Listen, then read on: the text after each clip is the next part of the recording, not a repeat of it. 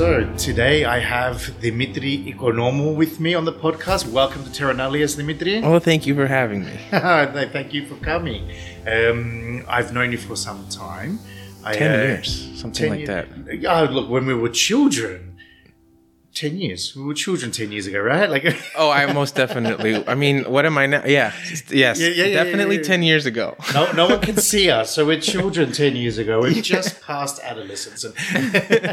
But no, I mean, I first met you properly when you did your Green Line uh, work. Um, tell us a little bit about that. Remind me, remind me exactly what I saw because it's been a few years now. Oh, that was a really fun project. Um, well, I'll tell you the whole story. Well, essentially, first of all, it's a VR film shot in the buffer zone. The point of the project was for posterity's purposes and to raise awareness to take VR film, 360 film of the buffer zone. So we went to two villages in the Paphos area of the buffer zone up in the mountains, and we also went to the airport in Nicosia.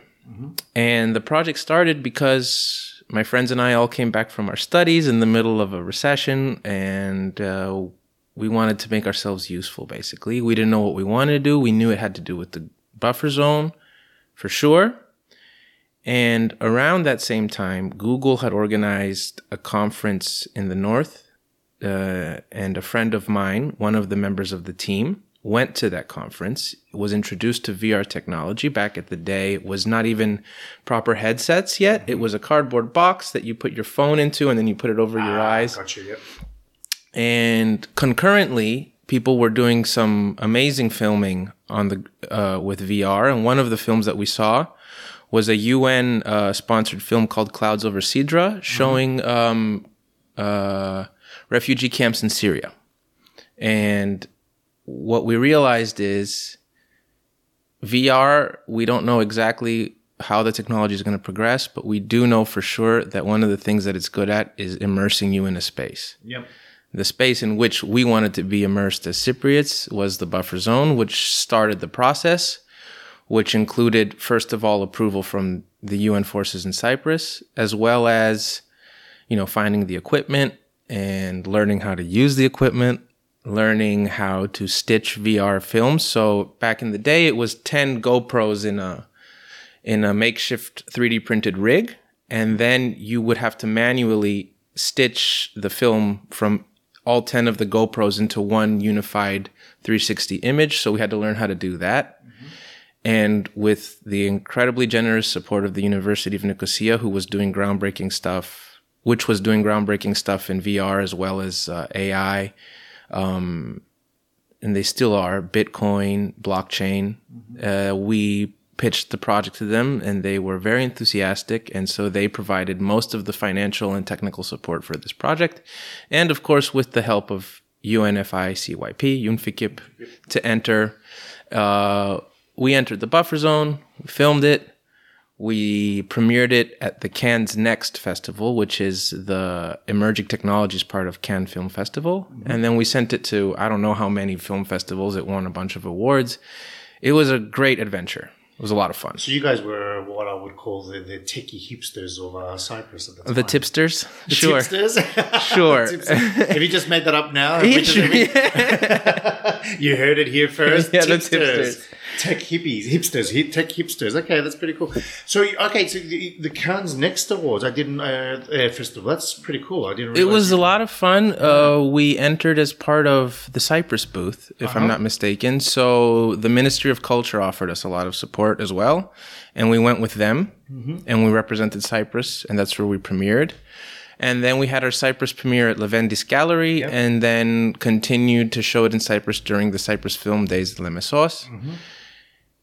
And it was a wonderful success. Uh, unfortunately, at the time, it and still to this day, it's very difficult to receive production funding for these types of projects. And we all ended up finding our own jobs. And while it was a wonderful project to do, it requires so much time and effort that Yeah. we had to, you know, put it on pause for a while and not make many more films. Until recently, I uh, I heard about uh, the Ithaca department at CYENS Center of Excellence, who are doing work on the Green Line CYENS, right? CYENS c-y-e-n-s um, and I applied to do a residency there, and I got accepted. It's a wonderful program. Hopefully, it will be the renaissance of this buffer this buffer zone project that we're doing, or in some way, uh, they'll dovetail into something nice together. That sounds. Have you already started, or is this? Uh, Well, uh, I started in the mid October. It's um, it's it's a residency program. I come and go as I please. so whenever I have free time, they're incredibly helpful. They're doing great work, and uh, they're focusing their work on the Green Line in Nicosia. They entered and they took some 360 photography, and that's the one of the bases of their source material for making a virtual space in which researchers, artists, scientists, architects can come together and do work on the buffer zone and the Cyprus problem in general. So This is quite fascinating because uh, I've only just entered the VR world myself um, Mm-hmm. with a partner of mine in British Columbia, Canada. Oh wow. Yeah, we're creating um, VR of museums, of hard to get to touristic sites or UNESCO sites. Um, to give you an example, there's a UNESCO site in Chad, Africa, which we know that most people aren't going to get to in their lifetime. But um, by creating the VR experience of this place, somebody in Cyprus or in Vancouver or in Melbourne can um, you know pop on the VR headsets and go visit these places. You know, for next to next. Yeah, Yeah, it's really cool. um, but but these are these are places that are inaccessible because of cost or whatever. But as you know, the buffer zone is something that's inaccessible to most people. So you're Period. basically yeah. So you're you're bringing it to the common day person. That was the idea. Mm-hmm. And uh, first of all, before I forget, uh, there's another department at CYENS that's doing fantastic work that you might want to meet with called Museum Lab. Mm-hmm. And they did an incredibly innovative project on the Ledra Palace Hotel. Yeah, that, that was marvelous. Wasn't it fantastic? It was fantastic. I mean, Ledra Palace actually is quite close to my heart because that's where my grandparents on my mother's side met. And we're going to talk about We're going that to at talk some about point that later. at another time. As I started saying that, I'm like, no, you already know this. yeah, yes, yes. But yeah, no, no, the the, the Ledra Palace project was fantastic. I mean, I just I was Oh my God. gobsmacked by that. AR, AI technologies, everything that they used to synthesize the information that they had into Mm. a compelling narrative are things that I would hope that I would be able to do with my CYENS residency. We'll see.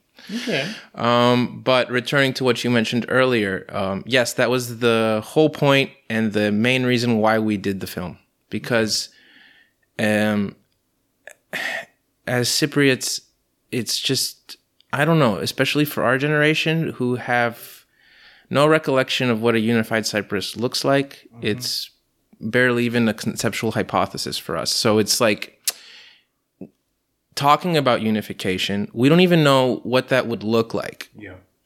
And um, an extension of that is we have no idea what some parts of our country even look like. Correct.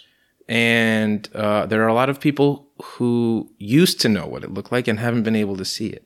So, one of the most rewarding parts of the experience of making this film was when we had our premiere at Leventis Gallery. Um, there were two villages that we filmed, Selemani and Varisha, and people who used to live there, not many, like two or three people came and they got to see the film. And they were crying in their headsets. And for us, it was just, it, it, it felt like we, I mean, we were kids, 26, didn't 27. realize- I didn't realize you did Varisha because I've got a cousin that her father's side of the family is from Varisha. I wish I'd known. In to Bafos, well, I still have the film. Yeah. I'd be more than happy to show it to them. It, it would be as rewarding for me as it would be for them, I'm sure. Okay, no, we'll do that. Yeah. So, what year was that again? The exhibition. There's always this pre-COVID and post. COVID. It was pre-COVID, well and truly before COVID. It wasn't well and truly before COVID. We began the project in 2015. By the time we were able to, because first of all, in 2015, VR was such a new technology. We were attempting to explain the film to the UN forces and the Press Information Office, and they couldn't seem to understand what we wanted to do. yeah. So it was a back and forth with very helpful people mm-hmm. who were very, but like they were like, we don't know what you're trying to do. So we're rejecting your proposal. Mm-hmm. So we went back to them and we said, look, we understand and we get it. You don't We understand that you don't so understand. why don't you reject us in person? And so when we went to the PIO offices and we showed them the Clouds Over Sidra, Sidra film, actually, as an example of what we would like to do. They were so enthusiastic and so helpful. But my point is, it took us a long time to actually even get in. It took us two and a half years from conception to filming, and then another year or so of because we all did it ourselves, and we're not film. We were architects and artists, and uh, actually, we were the ideal group of people because we had people who were very uh, well versed in business who helped us, and then we had people who were well versed in architecture and architecture with 3D technologies and AutoCAD and stuff like that. Mm-hmm. Fantastic, and um, people in tech and um, myself for the narrative, I guess. I get but, but for most of you, it would have been a steep learning curve as well. It was, and as such, I want to shout out the rest of the team if that's okay. Oh, please, please, by um, all means. Ioannis Bekiaris and Alexis Mavros took care of the technical portion, and they were amazing. It's an amazing. So, first of all, one thing that they did, which was really interesting, is they said the technology um, is still going to keep evolving. Yeah and we're going to film at a definition much higher than the capacity of any of the VR headsets. So now there are uh, VR headsets that are uh, capable of showing in Ultra HD or HD that weren't able to you weren't able to do that back in the day, but they had the foresight to film in such a manner that the new headsets um, can support the resolution and are every time you watch the film now with new technology, it looks better and better and better oh, because oh, wow. they were smart enough to foresee that that would happen. And then we had Stelios Aletraris and Stavros Charalambos helping with the business aspect. Mm-hmm. And then the musicians Manos Stratis, who's now a member of the Monsieur Doumani trio, and ah, he's okay. great. And uh, yes. uh, Evagoras Bekiaris, they mm-hmm. did the music, and it's fantastic. Yeah. And that was the team.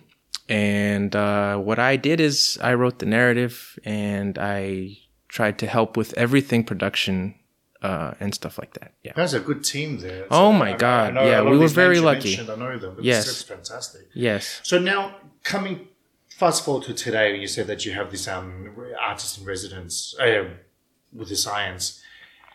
What exactly do you foresee you achieving with that? I mean, I know I'm throwing the I'm throwing, buddy. I wish I could answer. At this particular moment, uh, I'm in the research mm-hmm. portion I'm hoping what what CYENS has right now is a wealth of material that they've collected, including 360 photography and film within the buffers, within the green line, mm-hmm. and research.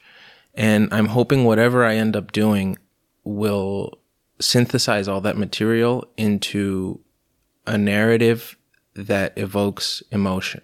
Mm-hmm. That's the goal. Having said that, there are so many projects that deal with the green line or deal with the buffer zone or deal with reunification or deal with the trauma that we're still processing. What am I going to add to the conversation, especially to a conversation that, in my particular opinion, is one that we're avoiding?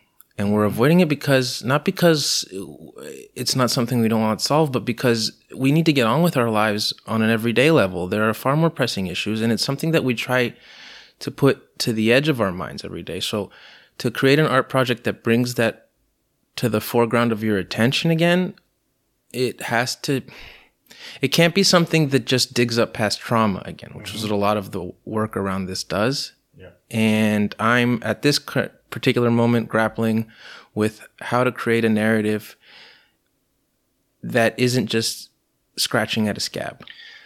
Also, you got to remember that the people that have the scabs uh, scars. Be, yeah. yeah. Well, they're, they're not going to be with us for much longer. I mean, it's already been 50 years since the last conflict. So it's absolutely correct. Yeah. And um, for the people that will be watching this, um, they were either children during the invasion, so don't necessarily have a real memory of what a unified Cyprus might look like. Mm-hmm and also been living with it for so long. It's like if your parents get divorced when you're six months old, yeah. you wouldn't know what a married family would look like. So you have no trauma of the event. You just yeah. know the reality of the current situation, and it's fine for you. I feel well, what's been drummed into you. Sure, but I feel like that's what we're living. Like the reality of the current situation doesn't necessarily hold the same trauma for someone of my generation. Well, I think someone of your generation, I'd like to believe I'm still on the upper You are, of I'm, our I'm, generation. I'm, I'm, in the upper end of that yeah. generation. You're at the lower end. I'll give you that. But I think the difference in our rhetoric is the previous generation was all about the scars and the need to heal or whatever. And I think that I would be at the cusp of the needing to heal and the needing to move on. And then at your end of the generation and the next generation will be talking about what does a reunified island look like? Because we no longer remember what a previous uh, unified island looked like. We're not even anymore with the people that lived the conflict and the scars of that.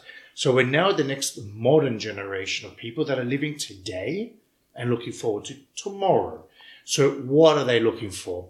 What you know, we're, we're no longer talking about healing wounds because there's people with wounds that don't exist anymore. Exactly. I mean, I'm not saying they're all gone. I'm, We're dealing jumping with the we're dealing with second generation and third generation trauma now at this moment. yes, and the, and the trauma, unfortunately, has been passed on. It has Uh, to. yeah. Yes. Uh, But it's been passed on in, in a very ambiguous and I would say in a very negative way, um, where it's been indoctrinated into us and whatnot. So it's not even, I don't want to diminish this in any way, but for those that are born after the war, it's almost a false trauma.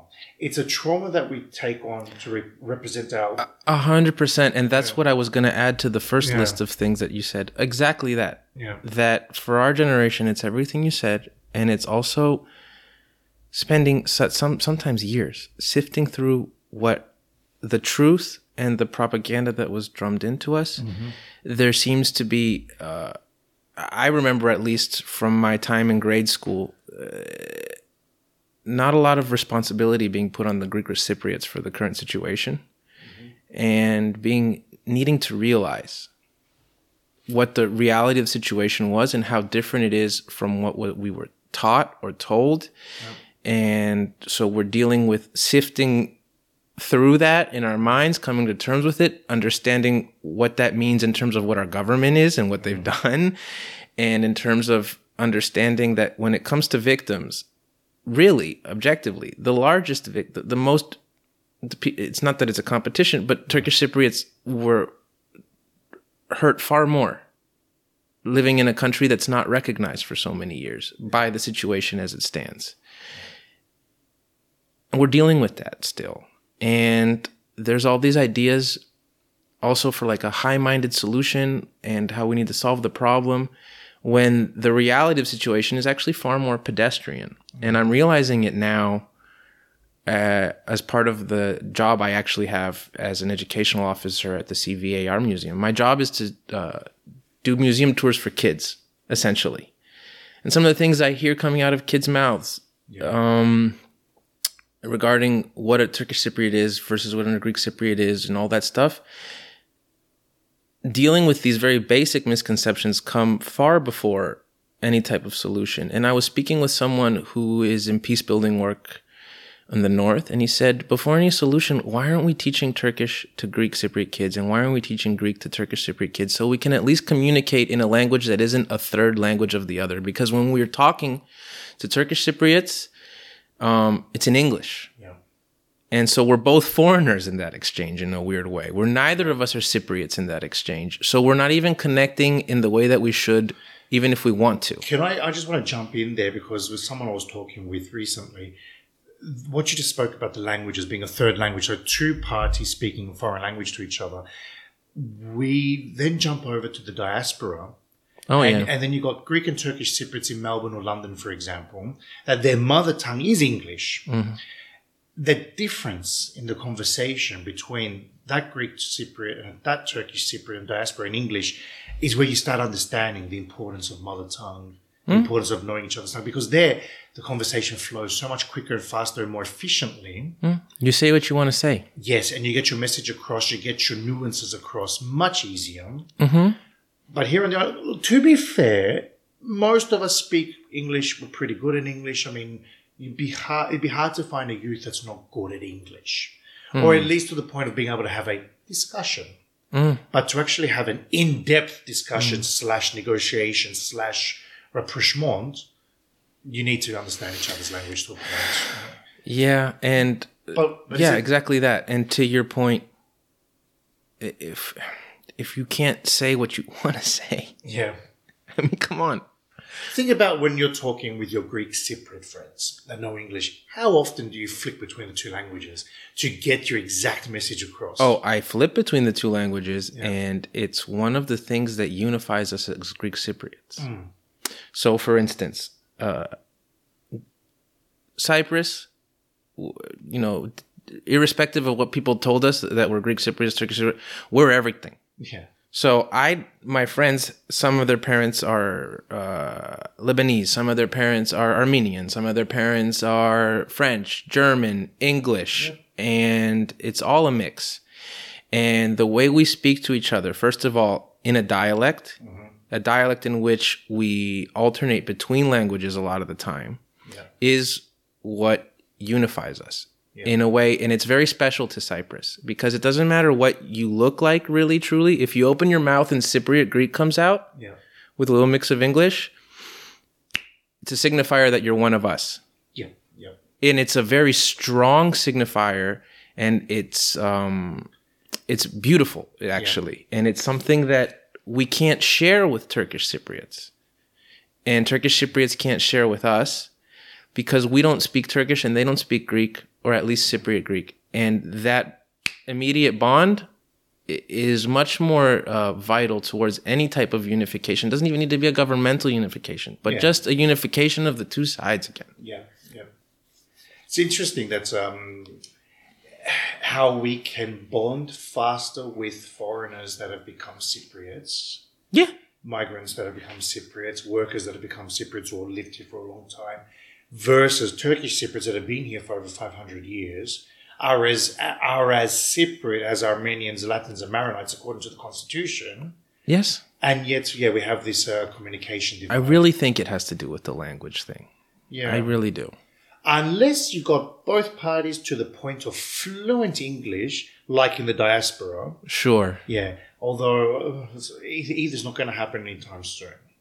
No. Tell me, um, to lighten the, to lighten the discussion a little bit, because uh, the Cyprob is something that everyone, as much as they love hearing it, uh, I think we're being um, side problemed out. Oh my God. I'm. I mean, to be perfectly honest with you, that's one of the biggest problems is that we're all exhausted. We're side problem, the Cyprob fatigue is real. Yeah. It's real. It's a burnout. mean, I am, I am, I am fed up of talking about highways or hospitals or education or me, uh, the environment, and before you know it, you're talking about the cyber problem. and banging your head against the wall again. Yeah, and it, and it's almost like a get out of jail card free for a lot of politicians and um, NGO heads. Like, oh, we can't do this because of the Cyprus problem. You know, what I mean? It, you know what's int- it's a lot like everything goes back to the buffer zone for me. But every conversation hits this bricked wall or Yeah. for for this visual metaphor, this barbed wire fence. The road just stops there. yeah.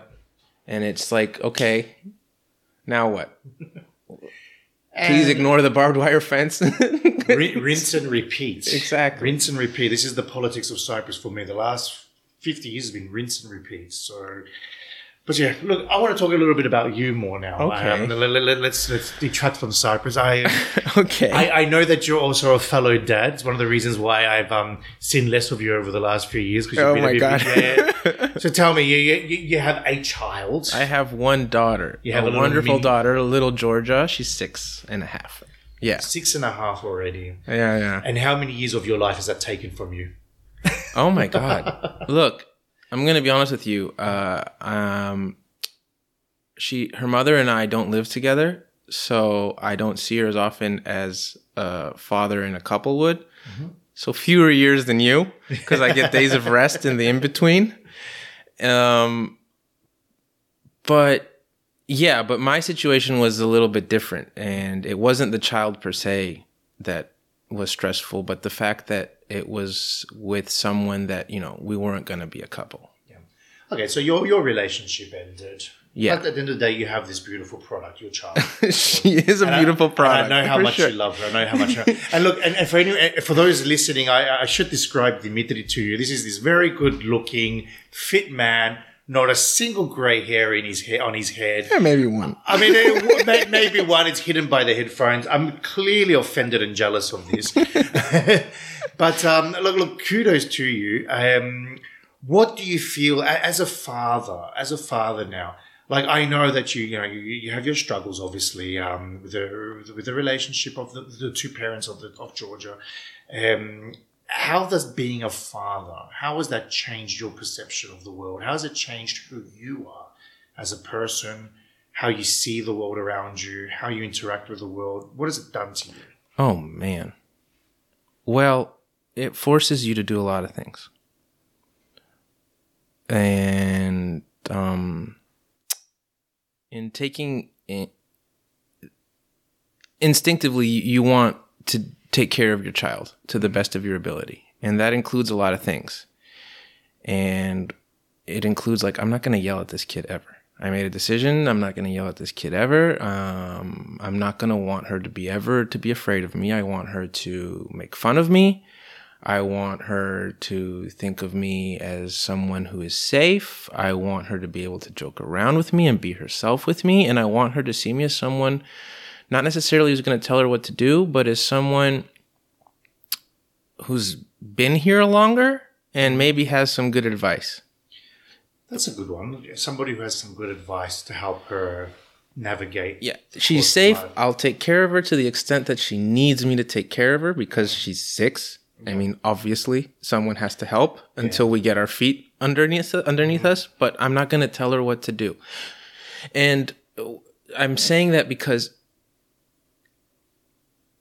not getting angry and not losing my patience and trying to really understand what this kid is trying to tell me and what this kid is really thinking is a skill that I had to develop because I had kids and it immediately translates to every other part of your life. By wanting the best for your kid, you have you learn to take care of yourself more and you have to in order to be the best you can for your kid. So that's the biggest thing for me. How do you keep your dad temper in check?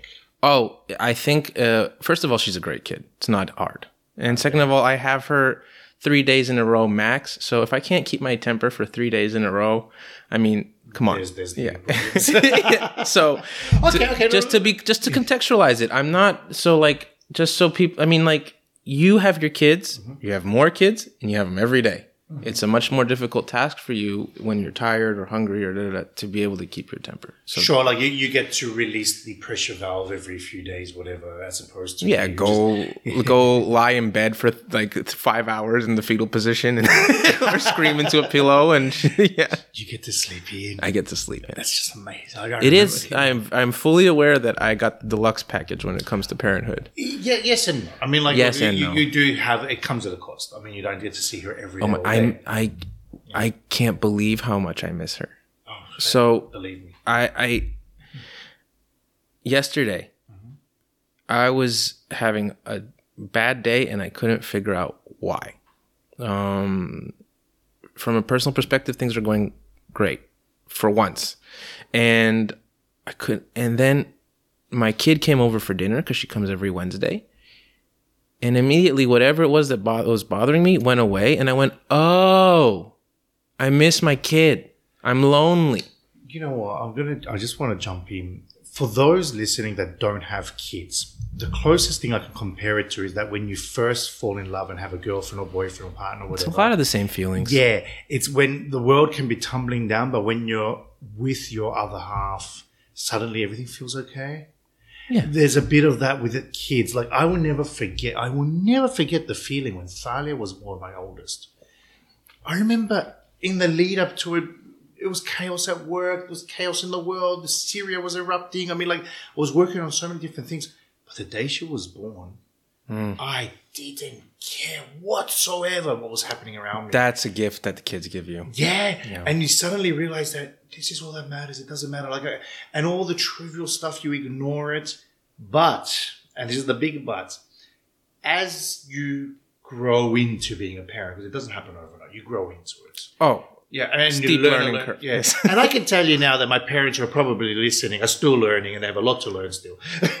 I will say that my parents are as well, and also I'm pleasantly surprised to see them learning. They're doing great. I'm surprised you say that because I know your mother, and your mother is marvelous and perfect, and I don't want to um, take any She's of so great. She's And- amazing. And uh, yeah, she is. And so is my dad, and they split up. Yeah, and that was difficult for a lot of years. But what made me lucky is that it took a while, but th- they were able to listen, to like to understand and to grow with me. How old were they when they? How old were you? Sorry. When Oh man, I was ju- just finished high school. Okay. okay. So- a tough time. It tough was time. it was hard because it was different for me because um, we traveled a lot. It wasn't good. It wasn't bad. It was both. It was great, and that, and uh, but it was different. And and one of the things that's different is your support system mm-hmm. is you guys. You understand what I mean? So we're gonna move, and then we're gonna move again. And the only consistency is us three. We're making these sacrifices together. We're a team, and we're doing them for a reason. Mm-hmm. So when they split up, and it was just the three of us, too. I'm an only child. They never were settled down long enough to have another kid. I mean, I switched 10 schools at some point in 10 years.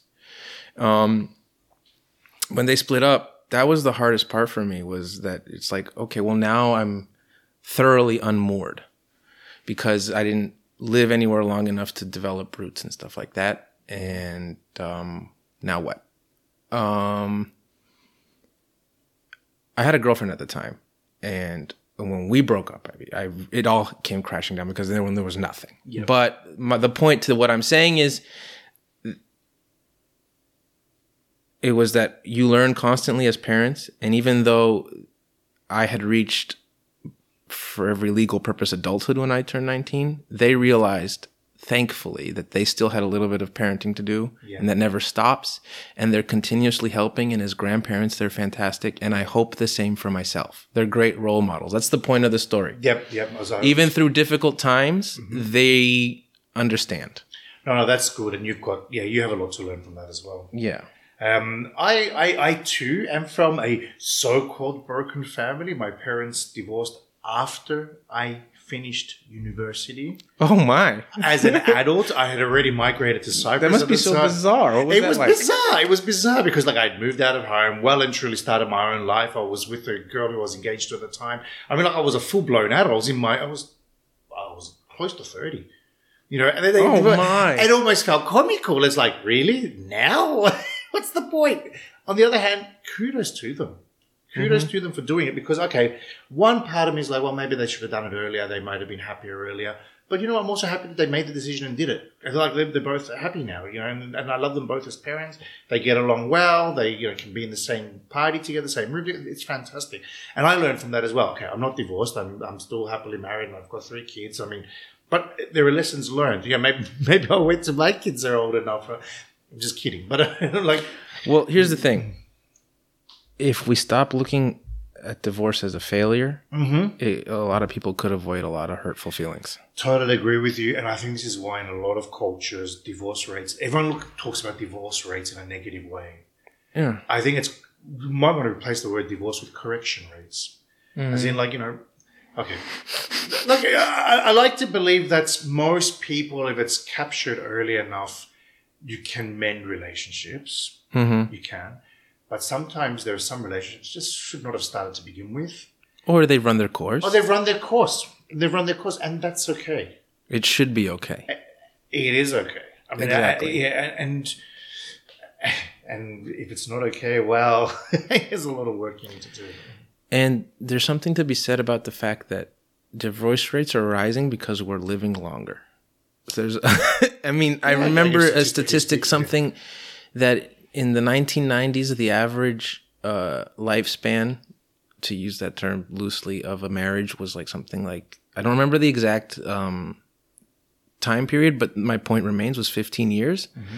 But the average lifespan of a marriage in the 1400s was 15 years. because People died. dead. Yeah, exactly. so they didn't have the opportunity to have To the divorce. grievances develop over the It years. was a different thing, yeah.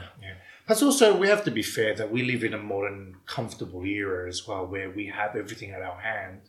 So we can make, we're not, women, if I'm to, to, to use an example, women aren't in our society bounded to their men as they are. It's easier to be independent. Yes. There are much more Yes. there are many more avenues for independence, both for men and for women, which makes the idea of marriage not only less appealing but less necessary.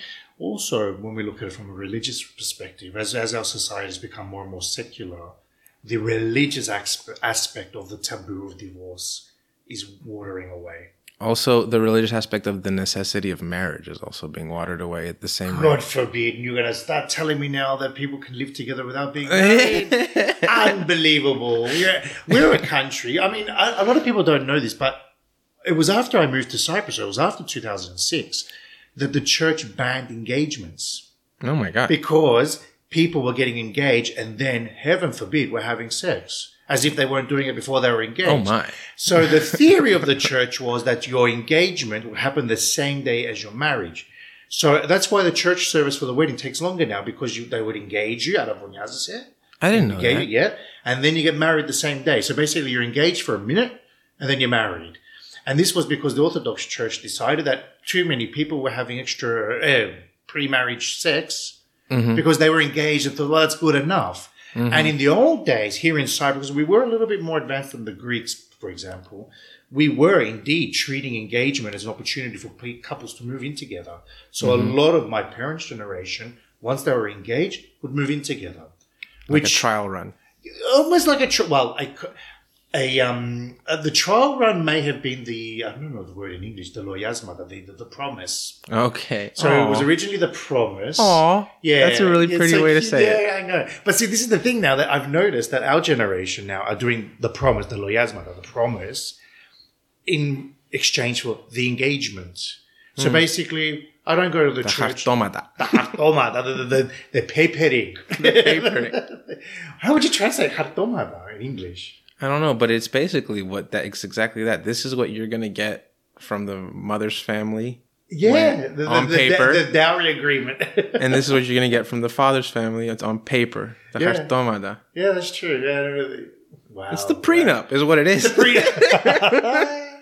and your prenup is still a taboo, even though it's it's something Oh, we've already done. We just never called a prenup. but it's what we. It's what it is. It- It's exactly what it is. Oh, come on. Um, they just don't say in the event of a divorce. It's just this is what's yours, this is what's mine, Mm-hmm. without the phrase in the event of a divorce. This is what you get. basically. Yeah, but um, the, the, the- like you're right. Other than the divorce rates going up because we are living longer, we're getting obviously married and then living longer, so the marriage lasts longer if they last longer. But um, also what you said, less people marrying but co-living, cohabitating, parenting together without even getting married. Mm-hmm. What what what what is what is marriage? I mean, it's a religious construct, right? Well, to a certain extent, it is, but this is also a problem because it is a religious construct. But I do feel a little bit, and I might be conservative in this aspect, but there's a lot to be said about the symbolism of things. And by throwing out religion as a necessary tenet to a success, to a thriving society, you throw out a lot of the symbolic rituals that we developed over thousands of years that we need. So, for instance, baptism, it's not just dunking a baby in a, a bowl of water and watching him cry. It's, uh, Although it's fun. I mean, sure. yeah, they need to know their place. Sure. But, uh, Get them while they're young. but um, it's everybody that you know coming together and saying, "This baby is one of us. This is us symbolically putting this baby in our community and making it one of us and helping it." Would you say it's almost like a religious hazing? A little, a little bit. Well, a little bit, but you know, they do that. They do circumcision rites and stuff like that, or rites of manhood or rites of womanhood, which the your which the most important part of it is um, the community bearing witness to you becoming one of us, and it's just we're going to take care of you. And the same with marriage. Um, there's something to be said about standing in front of everybody you know and saying, I'm going to take care of this other person. This other person is going to take care of me. Yeah. It's a promise with huge symbolic heft that when the times get really hard in a marriage, you remember it. And also the people who stood there remembered and said, hold on, we said we're going to be here for you. Yeah. And we're here. So basically, what you're, what I would describe it as, humans in general like patterns. They like structure. They like we're a social being. So We like symbols and we like stories. yes, and we like getting from A to B, from alpha to omega, Sure. via a certain set pathway. Also, that, yeah. Yeah. Now, that's not to detract from the fact that indeed you can live permanently with someone without standing in front of everyone and doing the marriage.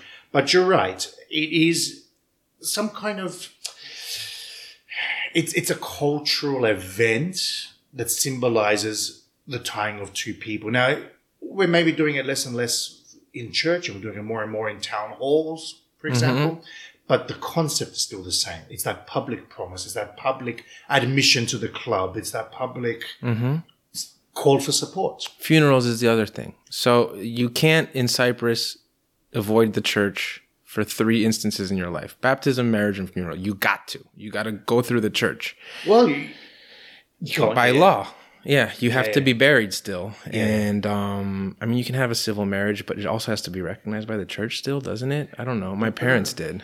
They had to have both. Dude, I think you can just do civil marriage. Maybe, but I remember back in the, like 30 years ago, at least my parents they had a they had a civil marriage in the states, but they had to do a, a marriage in a church. Yeah, I think. Yeah, I think that I could be wrong. I stand to be corrected, but um, I think you can just have a civil marriage now, um, or a civil partnership was the other law that we have now. Um, but yeah, without the church. But you're right. When it comes to funerals, Funerals, you have to get baptized, or at least um, you have to formally, you know, decree your religion on a, on on paper and stuff like that. And um, it is a load of. I mean, I don't know if we can curse here. I'm not gonna. It's a load of you know what, but at the same time, you throw out that institutional um, oversight. You also throw out the symbolism of a baptism. You throw out the symbolism of a marriage. but you also symbolism. introduce levels of anarchy that, as an entire population, we're not ready for. I don't think I don't think anybody's ever going to be ready for. And I do agree with questioning these types of things mm-hmm. and their validity, but we're still at the stage as a society where we've rejected these things, but we haven't come up with any decent alternatives. So I think it leads a little bit to a lot of people feeling lonely. You're right. And again, uh, it's a good point because humans feel lonely. It's part of our condition. It's a part of the human experience. This is to make you feel less lonely is what Yeah. it is. Because what are we? We are social creatures. Yeah. Humans were never designed to be, uh, I don't, uh, to live on their own. They were never designed to be hermits. It doesn't work, no. It doesn't work. I mean, have a look at the people that have lived as hermits or people that have been isolated on islands for years. When they find them, they go crazy. Well, it's not only that, they become hermits usually because of some deep psychological trauma Yeah. that they're trying to heal from. and, and what is one of the worst punishments they give to people in maximum security prisons? Isolation. Solitary confinement Yeah. is the worst punishment you can give somebody. Yeah. A hundred percent, and it's inhumane. It's Correct. the it's the literal definition of inhumane. We are literally, spiritually, and physically hardwired to be social. Mm-hmm. That's interesting. That's interesting. Um, And the symbolism of that. You so like really the symbolism of a baptism. This baby, look, we all got dressed up, and we're gonna eat together after this. Yeah. To, to, to sh- this baby is ours. food. Oh man, It's. I mean, why is it? I'm going to use Cyprus as a textbook example now.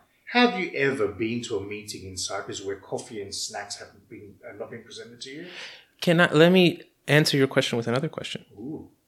How much do you think that our overabundance of food, because whenever we sit down to eat, it's always too much, It's a stupid amount. has to do with the trauma of war?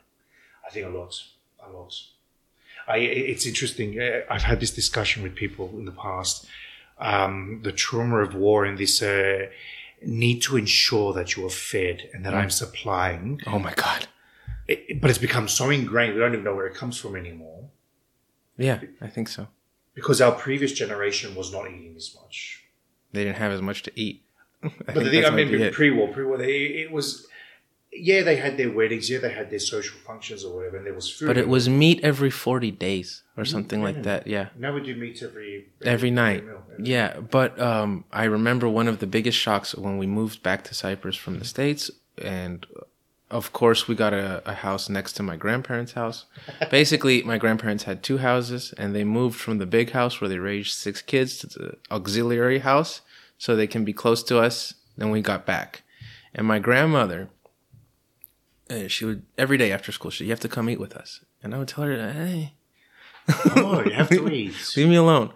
And she's like, no, you have to come. And I wouldn't go. And she would sneak into the house and leave just way too much food on the kitchen table. just in, and it, like, I'm, and it was so bizarre to me, but I'm understanding it now as the ultimate sign of caring for someone. It's a, it's a sign of love. It's a sign of hospitality. Yeah. I mean, like I for me, I grew up in Melbourne, okay, and I got used to coming and going from Cypriot, Italian, Greek, Bulgarian, Oh, man. Yugoslav households, Lebanese household, Turkish household. Eat, it was eat, always eat. food, food, food, food, food. Yeah. eat, eat. so it would come as a surprise to me when I would go to an Anglo-Saxon house, and, And there wouldn't be food on the table. There would maybe be a coffee, but it was about the actual catching up and talking.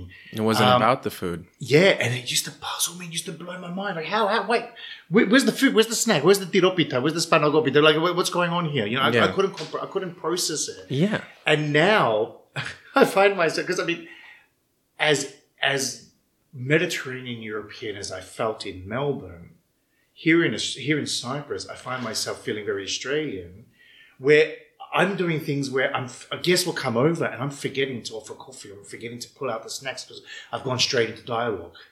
You've touched upon something really interesting in that if you're uh, a member of the diaspora, Mm-hmm. if you're in a foreign country as a stranger, you feel your identity more, almost to a comical level. You identify. So, like, one thing when we lived in New Jersey, we would go to church every Sunday. Yeah. I mean, we would go five minutes before it was over, so just so we could go to Get the the- basement after and have coffee and snacks. but I would also go to Greek school three times a week, and Three times a week. oh yeah, Oh, you poor thing. We just had it Saturday morning. oh no no no, I learned Greek, buddy, and and um, you know, hang out with other Greeks. It was the core of our group, or friend uh, group of friends, and we were Greek, you know, Yeah. a Greek Cypriot or Greek, and um, when we moved back to Cyprus, we didn't go to church not once. Yeah, yeah. Never again. Didn't matter anymore. Because it's there if you want it. exactly. Yeah, yeah, yeah. yeah. No, I, I all right. I'll give you an example of something that happened a couple of years ago. So my wife is from my wife's father's from Peristerona in Bafos. Okay. Okay. The neighboring village of Lysos. Really pretty. Most of yeah, most of the villagers have moved to South Africa at some stage. Okay. Oh, and a lot of them have moved back to Cyprus. So on the 15th of August, they have this massive Degapendavos, the 15th of August festival. And it is as kitchen ethnic as it gets. Oh my okay? God. Uh, It's a banagiri, it's a carnival. Okay. And so I went along with uh, my wife's family, and they were all there. They ate.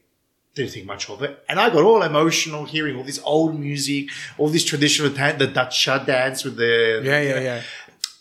and my family, my in-laws were going, "Why are you getting so emotional?" I'm like, "I feel so Australian right now," and they're like, "What are you talking about?" Oh my God. Go- Correct. this all reminds me of Australia. None of this reminds me of Cyprus. All of this reminds me of Australia. And they were laughing. And I've gone, because dacha, um, resi, souvlakia being you know, cooked live Uh-huh. in front of you, all of this reminded me of Australia. Mm. You know, none, I mean, listening to old, listening to Mitropanos and Garas and all that. We become caricatures of Greeks when we're in the diaspora, which is fine because you need to hold on to something. It, it Yeah. goes back to talking about you know how much you need to belong, yeah, and um, if you're where you belong, you don't feel it as much. yeah. But I in New Jersey, I remember coming home uh, the night before Easter Sunday. My parents had invited everyone over, and in the bathtub, I couldn't take a bath because my dad had a whole dead goat. and I was like, "What is?" We never did it again. We only did it when we were living in New Jersey and Baltimore. But when we moved back, we never had it. Like we never did. But my dad, he said we have to do this because we have to do this. so so we have to put the garlic in the goat and stuff it and da da da da and make everything and then dig a hole in the backyard for the coal and then not with the with the motor we had to turn it by hand because somehow that made us more Greek. that Greek. made you more authentic. I don't know.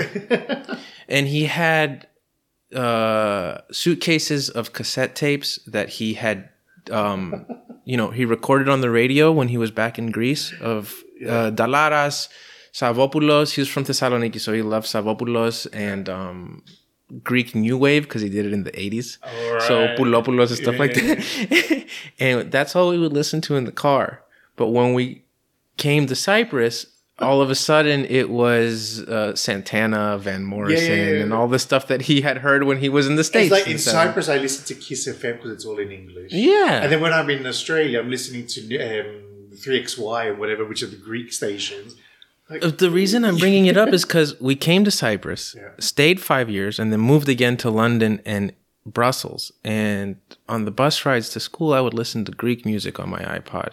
And I tell you, when I hear Greek music, it reminds me of Brussels. It Yeah. doesn't remind me of Greece in the slightest. In Greece, I was listening to Nirvana and Pearl Jam and stuff Yeah, to feel more American or whatever. I don't know. Yeah.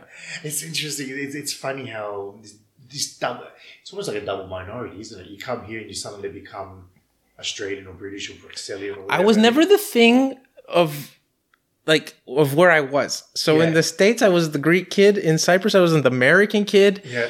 In uh, in Brussels and London, again, I was the uh, Cypriot or Greek kid. Yeah. And when I went to Brown first to study in the states, everybody called me Belgium because I came from Brussels. That was the last place I did high school, and I was like, like, "What are you?" T- How am I Belgian? you speak French, you're European. I'm like, no, dude. Everybody called me Belgium. That was my nickname. It was strange. Actually, um, in the States, I was having a good time a couple months back. They were asking, you, where are you from? You know, how do I answer this? Like, you know, I'm from Cyprus, but I'm Australian. Uh, grew up in Australia, and they're looking at you like you visually don't look like what they think an Australian looks like. You know, they think blonde, blue eyed. They think, Sure. Basically, they think Anglo-Saxon. Okay. Sure. And so they hear your voice, they hear you speaking Australian. They're like, "What the hell's going on here?" And what is this Cyprus? Is that near Australia? Is it? Yeah, there was this fella. I- I've got to say this story. There was this. Uh, I was in um, um, Napa Valley, and I've parked outside a winery that I had an appointment to go for a wine tasting. Cypress, Texas, they probably thought it was. No, no, no, no, no. but there was this guy. There was this guy. Just to just to give you an idea of how uncommon it was for someone to know what Cyprus was. There was this Korean American. He walks up to my car, and I'm expecting to hear this Korean accent. This full American voice comes out. Goes, how many how many miles to the gallon you get on that? And it was a rental car. I had no idea. I wouldn't even know if it was my car. You know, and I've got I've got no idea where. And he hears my accent. He goes, "Oh, where are you from?" And I've gone, well, I'm from Australia, but uh, I live in Cyprus. And I'm thinking, here we go. He's going to say something like Cyprus, Texas, Cyprus, Florida, or, you know, where's Cyprus? And he's gone, Cyprus. Wow, that's fascinating. I plan to go there. What? And I thought, sure Who's you do. this dude? Sure you do. I'm thinking, like, you've, you've confused it with, I don't know, Sicily or Sardinia or something. And I've gone, really? You know, really arrogantly, I've looked at him like, you're really sure? Okay. He goes, yeah, my mate lives in Limassol and my other friend Get is in here. Nicosia. I'm like, what are you talking about? this is Korean guy in Napa Valley, California, you know? Mm-hmm. And I thought, and I, and I suddenly, I all of, I, I instantly became this uber Cypriot guy. I'm like, right, this is what you're gonna do. You're gonna come to me, but you're gonna. gonna and I sat there and told him everything. All of a sudden, Australia was a thing of the past, you know, like. yeah, yeah, yeah, yeah. But it was just bizarre. And then, and again, he was a Korean American, so I was like, it was just the world. It's another thing about the accent mm. because I speak with an American accent. So I think the way you sound really, it's what we were talking about earlier about speaking Cypriot Greek. The mm. way you sound when you speak it, um, I'm, I mean, it, it, it, it's a signal for belonging more than anything else. And, um, yeah, so your surprise when you heard that he was Korean American Yeah. um, matches the surprise of a lot of people when they hear that you're a Cypriot, Yeah. in, but you have an Australian accent. And it's that idea of how you sound really signifies to everybody else who you belong to. We have It's confusing. we have we belong to a lot of different things and they're all interchangeable they all interact our identity we have multiple identities and that's i want to say it's a blessing but i also think it's a curse We, as in everybody, or the two people in this room, everybody. everybody but especially us i mean i'm more interested i'm being selfish now it's me and you right Okay. now. like we have multiple personalities i mean Yeah. and it's and they're all just as valid as each other Oh, I'm going to interrupt you really quickly just to add to this. I went to uh, international schools when we moved for high school, and everybody at school spoke with their completely generic uh, American, slightly British accent. You know, the absence of an accent accent. Yeah, yeah. And then- Olympic English. Yes, Olympic English, and then they would go home, or their parents would call, and if you're from Kenya, the Kenyan came out. if you were from Britain, hello, daddy, nice to see you. I missed you so much. That's like when I'm talking to my dad. Yeah. When I talk to my dad, has the most Australian accent. I mean, he was six years old when he went. So when I talk to dad, I'm like, "Oh, hey, dad, how you going? Oh, everything's all right. Yeah, okay." And people are looking at me like, "What the hell was that?" Yeah. But then when I'm talking to my brother, my Melburnian ethnic accent kicks in. So it's like, "Oh, what are you doing? Right. Yeah, Oh, yeah, yeah, yeah. Oh my god! like it's like, yeah. if I don't feel like having to explain myself when I speak to someone in English in Cyprus, I just turn on the Cypriot accent to get it over with. and Marvelous, so- marvelous. So, they don't, so I don't have to deal with the questions, and they just think I'm Cypriot. If it's somebody at the περίπτερο, ας πούμε, and I have to speak in English, I just, you know, τελειώνουμε. It's interesting because I had an experience when I first moved here. I used to smoke, okay, and I went to a kiosk and I wanted to buy a packet of Lucky Strike. Lucky Strike. Lucky Strike. Lucky Strike. Yes, of course. And so I've gone in as an Australian. I've gone. Can I have a pack of Lucky? Can I have a pack of Lucky Strike? He's gone. What? A Lucky Strike. Goes, what is this Lucky Strike? ah, Lucky Strike. lucky like, Strike. Like, I Lucky Strike. No, no. And he's looking at me. Are you some kind of foreigner? Like you're a Xen? Are you some kind of foreigner? I'm like, yes. ah, And then he, he then began to berate me on how to properly pronounce Lucky Strike, which according to him was Lucky Strike. Exactly. I'm like, you gotta be kidding me. The way you sound makes you belong. yeah. No, no, it's very Yeah. true. It's very true. Yeah. But um, look, I do. Growing up in Melbourne, we were always told you're blessed to be Cypriot or Greek or Italian, but you're also 100% Australian. Okay? Because at the end of the day, there is no such thing as an Australian. So we are all Australian. There is such thing as an Australian. Even but the- even them, they're, they're Indonesian. or, yeah. yeah. But I mean, like, or is it like- Papua New Guinean. And They're, then, they're the first Australians. They're the Yes. first Australians. Yes. 60,000 years of first Australians, correct. Um, but, you know, you're first and foremost anything. It doesn't you're not Australian over Italian or Greek over Cypriot. Whatever. Like you, you, you can be everything, and you can be hundred percent of each of these things. Now we were always taught that this was a blessing. I remember at Greek school, you know, be so proud to be Greek. You're hundred percent Greek. Be so proud, but you're also blessed with being an Australian and living in Australia. In other words, you know, there's a reason why we all migrated to Australia. We're not going to forget that. you know, so we're very happy to be in Australia. But, but you know what? You're also Greek. Um, the- we want to live the best life of both. Yeah. Um, however, as I get older and older, I start realizing that this blessing is also a curse because you have two homes, or in your case, multiple homes. Um, I, I'm nostalgic for Melbourne, but then when I'm in Melbourne, I'm nostalgic for Cyprus. You know, And that, um, this feeling of not knowing where you should be or what you should be doing is especially difficult for people who moved around a lot. yeah, And going back to the kids, one of the only times I don't have that feeling is when I'm with my kid. That's the biggest difference. And I finally feel like, okay, this is exactly where I'm supposed to be. that's your grounding. That's your um, your lightning More than rod. anything It's else. your lightning rod. Yeah, more than anything else. So, and, you know, with my family, um, I'm very close with my family. My mother's brothers came to live with us when they were studying in the States. Mm-hmm. So they were like older brothers to me. Three out of the five lived with us, and, you know, we're so, so close. I have like four dads, basically. But the, it doesn't matter where you are if you're with those people. That's the biggest thing I learned from moving. Is I'm not Cypriot, I'm not Greek. I'm Cypriot or Greek or whatever to the extent that my parents are, to the extent that their parents are. But it's more important. More important than anything is I'm my parents, and my parents are mine. And it gets confusing. It gets difficult because if you move around a lot and something goes bad where you are, mm-hmm. like if I have a bad week in Cyprus, I was like, I should move to Texas and like get the fuck out of here. But my dad lives in Texas Okay, okay. or I should move back to Brussels. I could, I can, and I start fantasizing about it, and I want to leave and Cyprus, and like because the question is open for me, Yeah. and the only time it isn't is when I'm with my kid, and that's the biggest gift. That's interesting because um, for me, I have a similar thought pattern. The difference in my case is that I could, as things stand now, up my family and move them to Melbourne. Because you're a unit. yes, yeah, yeah, yeah. I couldn't possibly fathom what it would be like if it wasn't the case. Certainly, I will be wherever the heck my kids are. Um, Yep. And I'm here yeah, for that specific reason. When I came back to Cyprus, it was to start my artistic career. Mm-hmm. And it wasn't the halloumi. Well, it was no, it was well, it was a little bit. I didn't know where I belonged, mm-hmm. and my parents had recently broken up. Mm-hmm. I had studied in the states. I had studied in Sweden. I had worked in Holland, and then I was like, okay, I can't.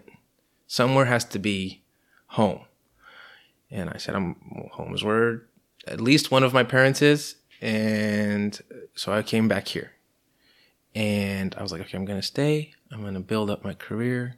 And then, you know, being the We see. cosmopolitan man that I am, I'm gonna bounce at some point and leave. And and the kid came incredibly unexpectedly, but it was a blessing because it removed the option mm-hmm. to leave. I had realized at some point in my life that I would only stay at some some place two years, one year, three years. You can run away from yourself if you're constantly moving, and never it never catches up with you Yeah.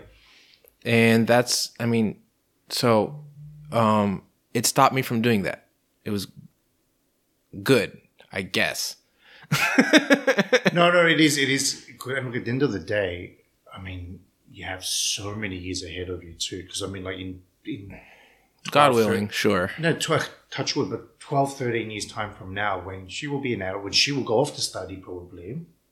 Mm-hmm. And depending on how you feel, then you do have the option to. the thing i say to myself to console myself is until she's 12 she definitely needs me here but i know that when she turns 12 i'm gonna it doesn't matter It- it- that's just it's just something i say to myself to keep that door open in my head Yeah, yeah, yeah. you know what i mean No, no, that, that, that, that, that it's comforting. it's, it's what it is It- it's comforting. Look, Dimitri, I can't thank you enough for your time and. Uh, oh this was fun how long have we been talking Well, well, let's not talk about that. All right, sure. no, no, it's been great talking to you, and um, I do want to talk again with you in the um, near future. Well, bring you it's, back. I'm gonna actually have to interview you for the art project, so Oh, that's great. happening soon. Whenever you're free. Thank you, thank you very Thank much you. for that. No, no, I do want to thank you um, for your time, for sharing some of your personal thoughts and uh, sensitive issues. And um, I think it's important for men to talk because uh, we don't have a lot of um, discussions in Cyprus in the mainstream where men and men talk with other men and discuss these issues. Um, yeah. Yeah. Um, and it's a problem. No, it's a huge problem. And I mean, uh, look, toxic masculinity runs rife in our culture, uh, around the world, but especially in our culture here in Sure. Yeah. And it is good to chip away at that because, quite frankly, it doesn't make you any less or more a man, or whatever you want. You know, like it's it's about the human experience. It's about being human. It's about being a top person. It's about being a good father, a good son, partner, friend, whatever. You know, like that's what it's all about, right? Yeah. And I, I think you'll find once you open up, it's incredibly rewarding. It so through my artwork, mm-hmm. that I, I do a lot of different things, but I deal with a lot of these personal things very openly. And at first I was scared to do it, but what ends up happening is people really talk to you when you open up to Yeah. be spoken to. Yeah. And I mean, speaking of wanting to belong, what could be better? Exactly. Dimitri, thank you very much. Thank you. And uh, just uh, want to thank one more time our sponsors, Limoncello and the CVAR, Center of Visual Arts and Research, the Severis Foundation. C- CVR is literally my sponsor. yeah, it's a double sponsor today. Yes. But yeah, no, no, thank you. Thank you for tuning into Terra Nullius Cyprus. Thank you. The first trilingual podcast station of Cyprus. Island Talks. Open, diverse, free.